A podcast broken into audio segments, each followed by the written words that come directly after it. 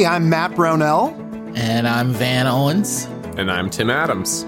Welcome to Climbing the Mountain, where we dive into the scriptures and discuss themes, connections, and real-life application. We're kicking off a series here where we're going to examine the Sermon on the Mount and discuss implications for this teaching for Christians today.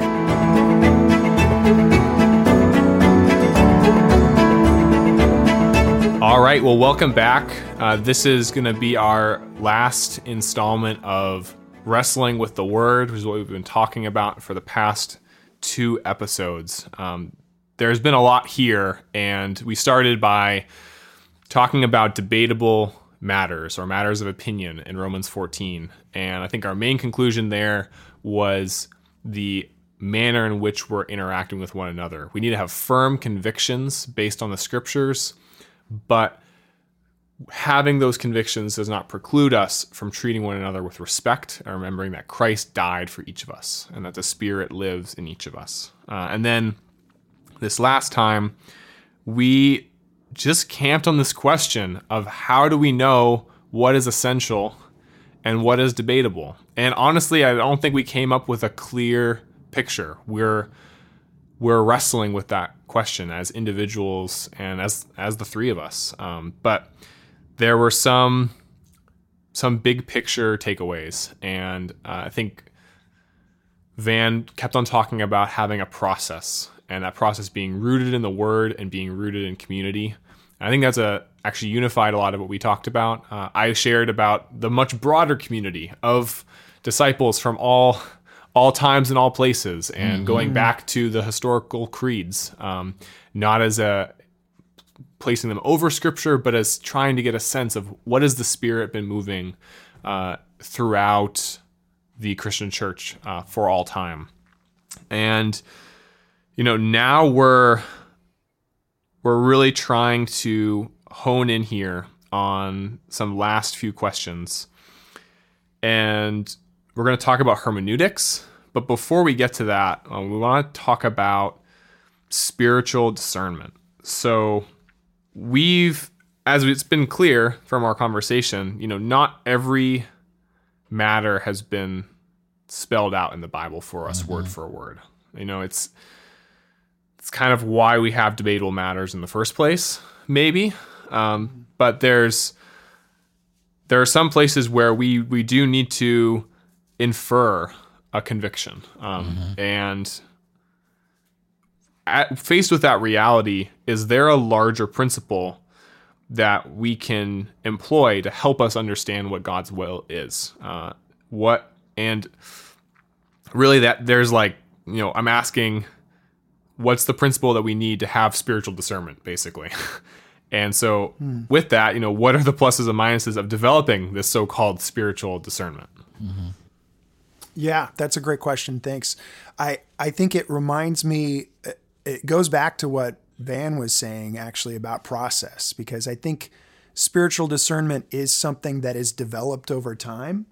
And a couple scriptures came to mind when I was thinking about this, and I'm just going to read both of them. The first is in Hebrews. In Hebrews 5:11, it says, "We have much to say about this, but it is hard to make it clear to you because you no longer try to understand. In fact, though by this time you ought to be teachers, you need someone to teach you the elementary truths of God's word all over again. You need milk, not solid food. Anyone who lives on milk, being still an infant, is not acquainted with the teaching about righteousness.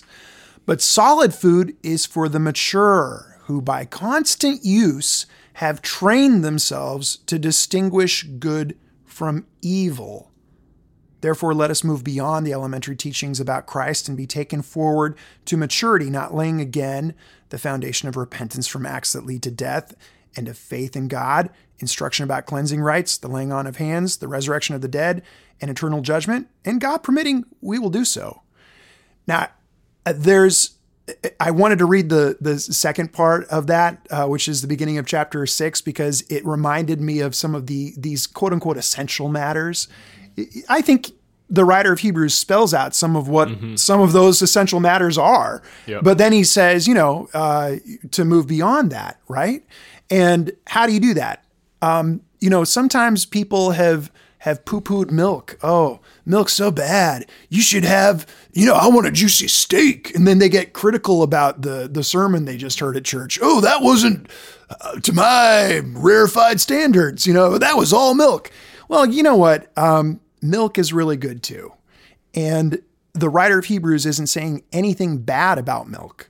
Mm-hmm. Milk is what an infant needs when you're just starting out. Mm-hmm. You'll choke on a steak. Mm-hmm. You need milk, and milk is wonderful. It has everything you need to grow and develop and then eventually develop those teeth that you can use eventually to start having solid food. And it, you know, starts off pretty gross and, you know, mushy, but then eventually, you get up and you're older and you get a steak, and boy, that does taste good.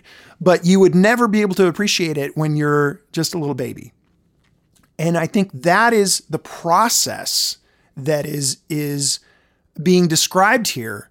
You need pure spiritual milk. That's a good thing. Mm-hmm. And so you need to really be regenerated by the word of God in your life daily. You need to have this saturate your mind, because the world around us is pushing us into its mold.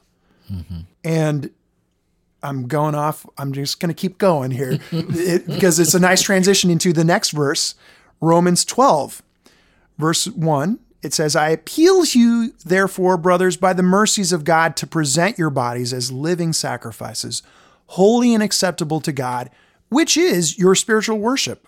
Do not be conformed to this world, but be transformed by the renewal of your mind, that by testing you may discern what is the will of God, what is good and acceptable and perfect. Mm-hmm.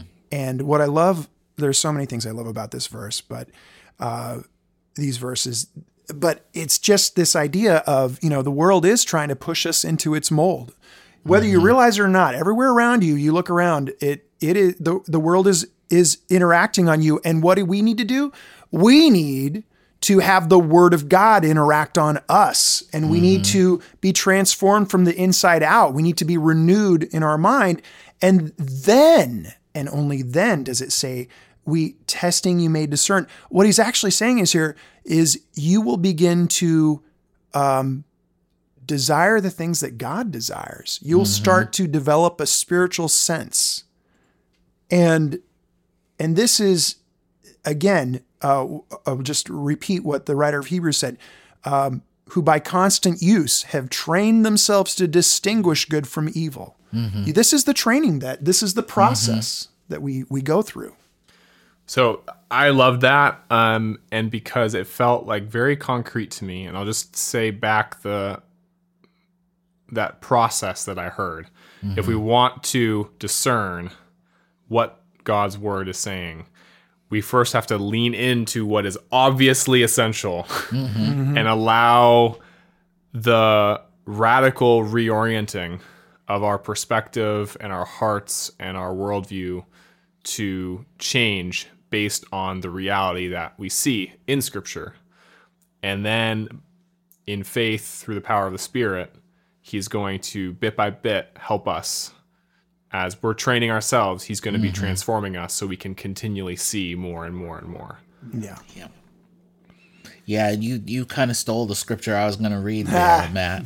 Romans chapter 12, because that's what does it to me. And I think the doxology that comes before that in Romans chapter 12 and verse 33, it says, oh, the depth of the riches of the wisdom and knowledge of God, how unsearchable his judgments and his paths beyond tracing out. Who has known the mind of the Lord? And who has been his counselor?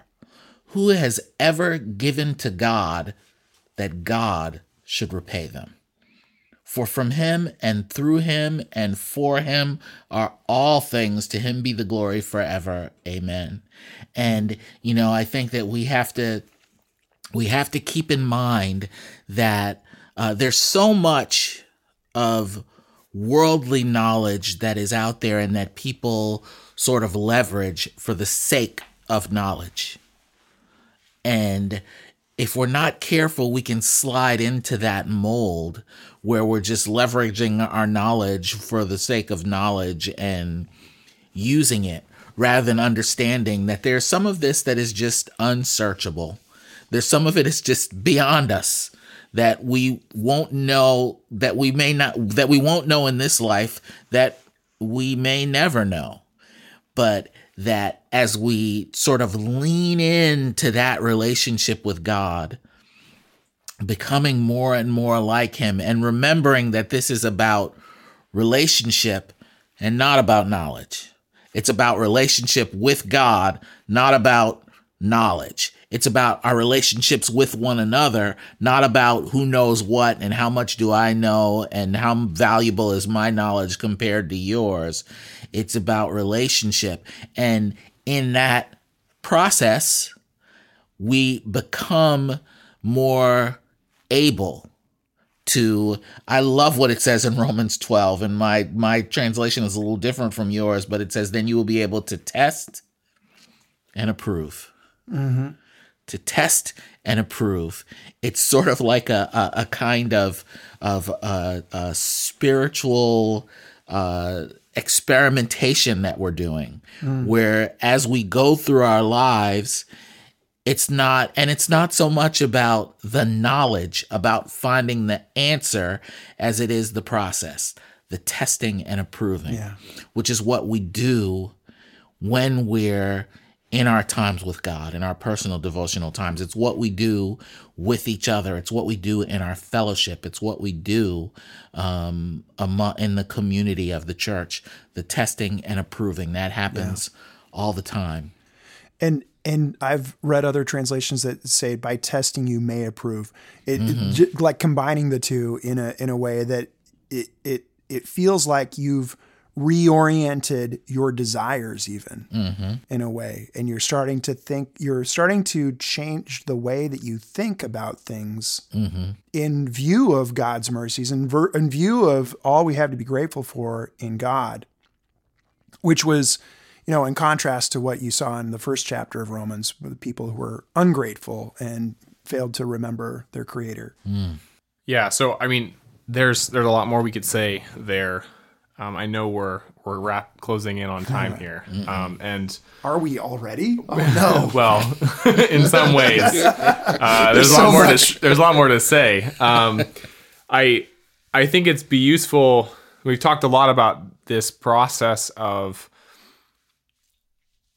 Yeah, I think in a sentence, I just think about coming to the scriptures with humility, and being willing to do that in community, and allow the Spirit from my brothers and sisters to influence how I see the word, big picture. Yep.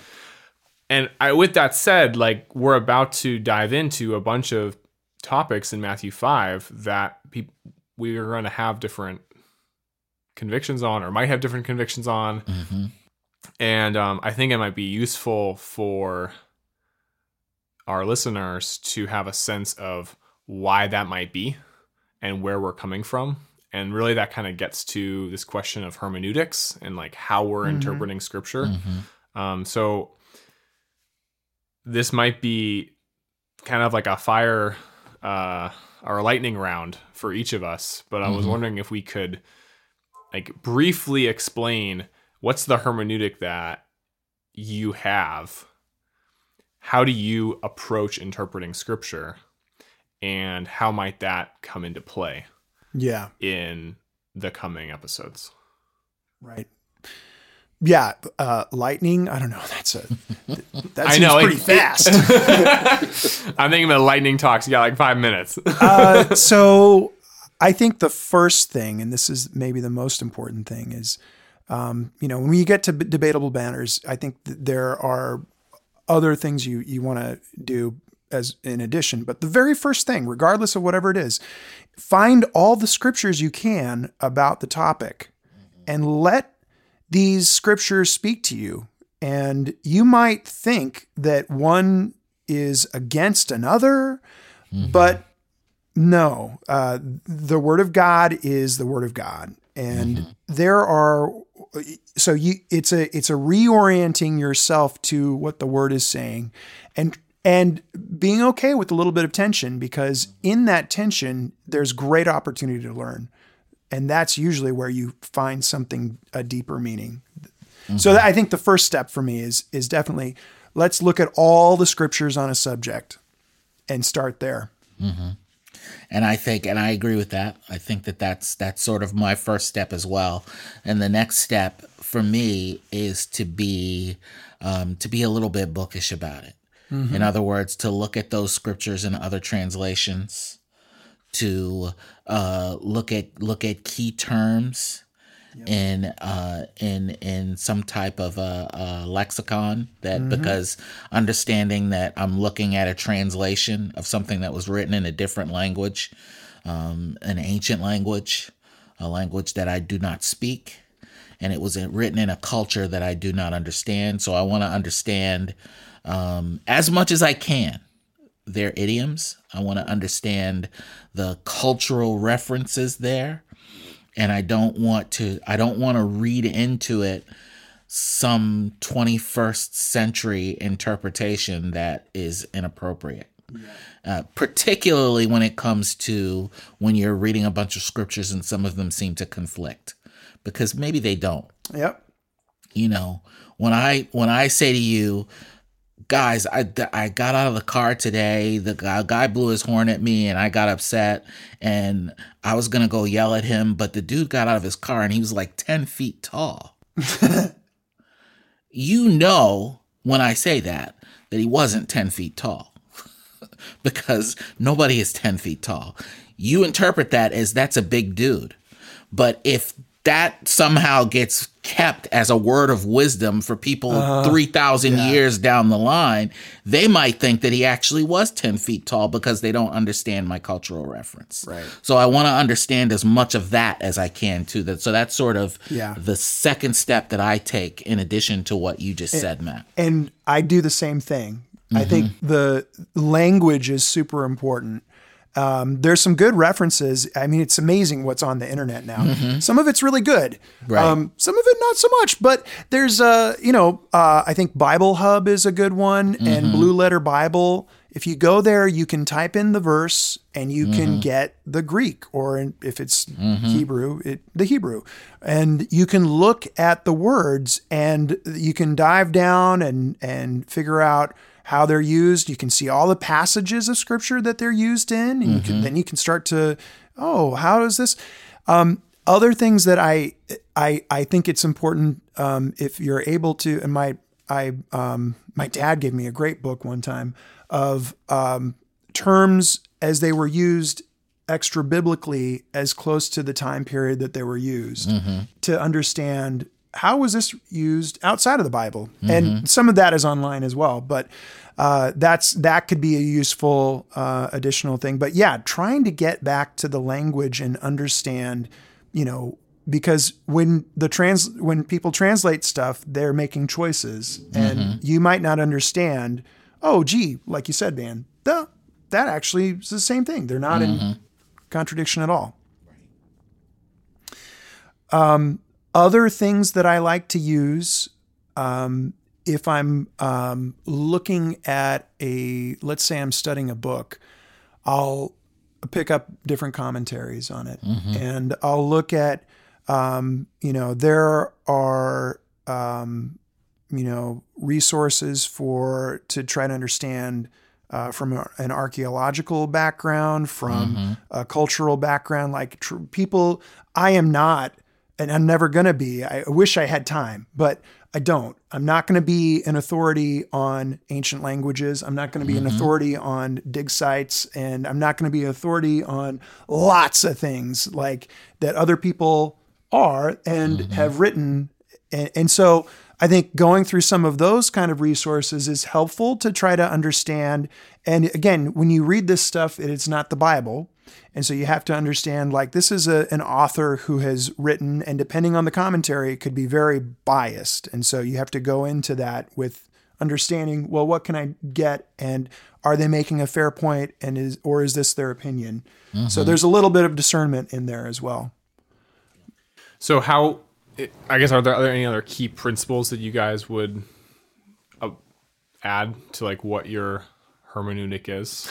Okay. So I would add one more thing.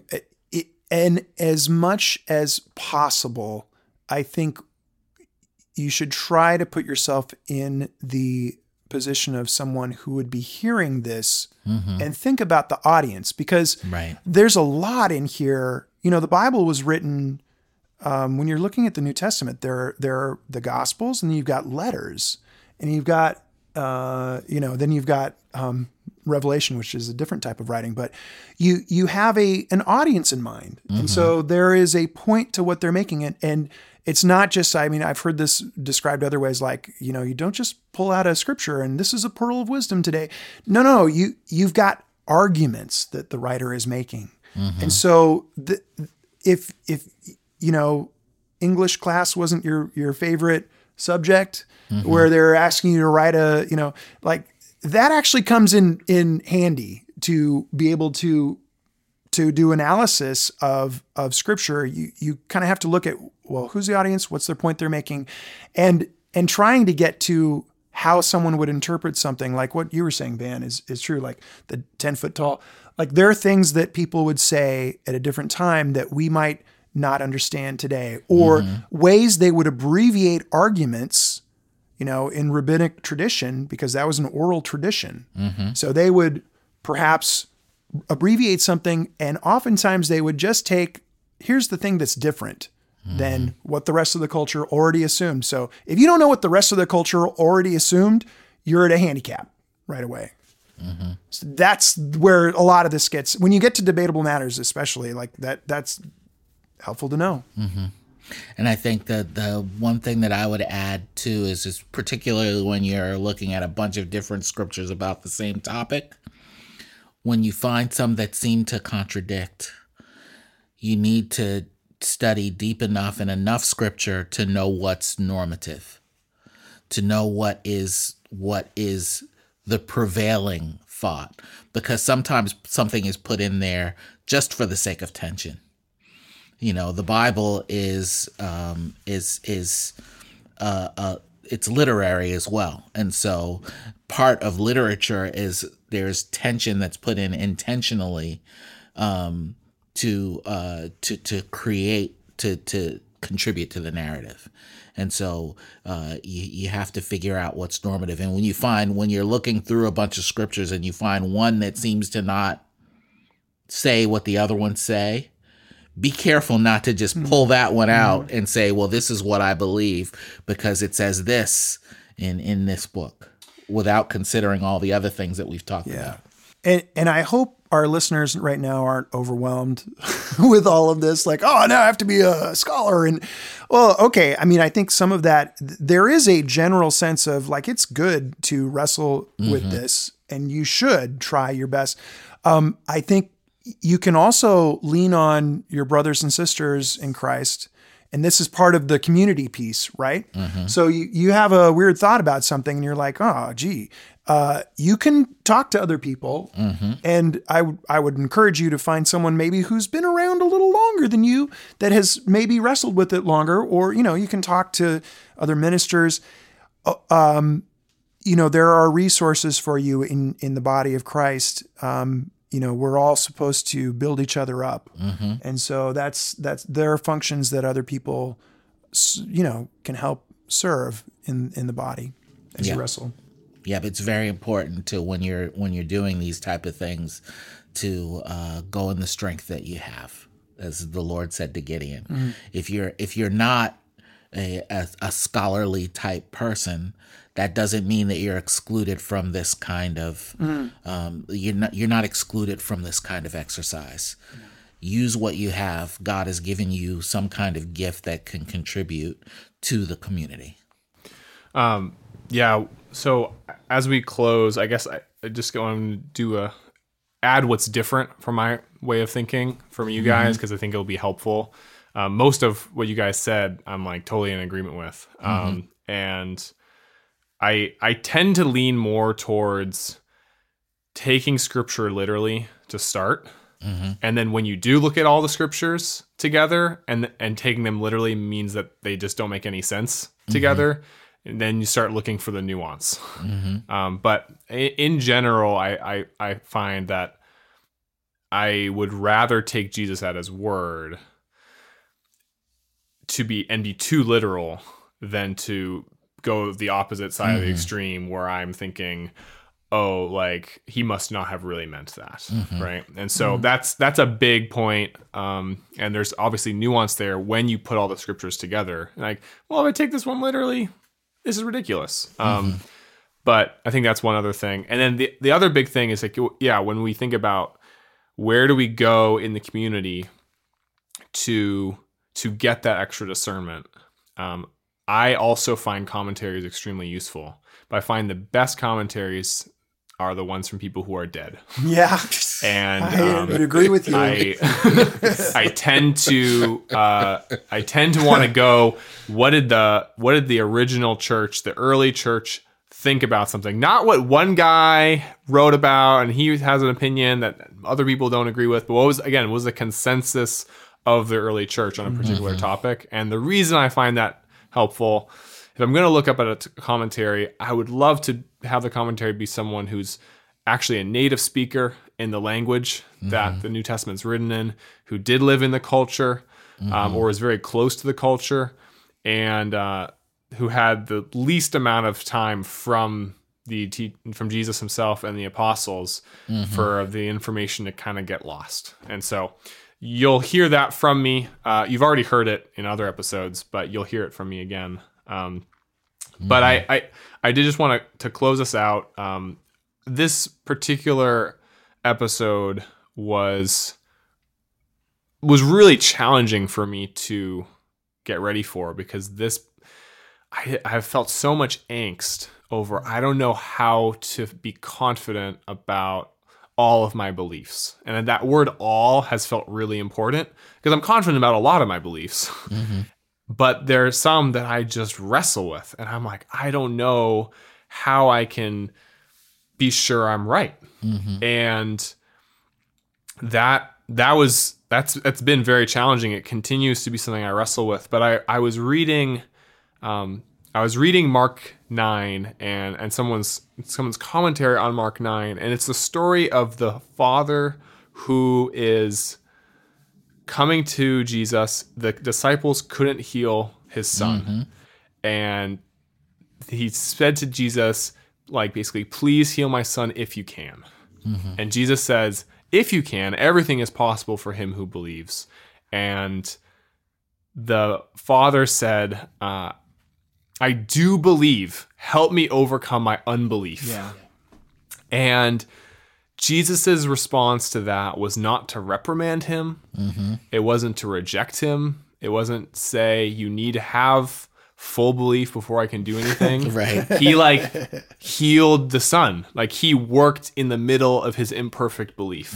Yeah. And when I read that, I have not... I do cry, but I don't normally cry reading the Bible. I don't remember a time. It probably has happened, but I don't remember a time where I just started crying reading the Bible. But I just broke into tears because it gave me such hope that I feel completely compelled to be in this process of wrestling with the Word individually and in community, and to really spend my life trying to understand more and more, what is God saying? But to have the hope that God is going to be faithful and is going to work in me and through me and in spite of my imperfect faith, that is, it's been tremendously encouraging prepping for this. So I think we'll end it there. But thank you guys for this time. It's great. That's a great ending. Thanks.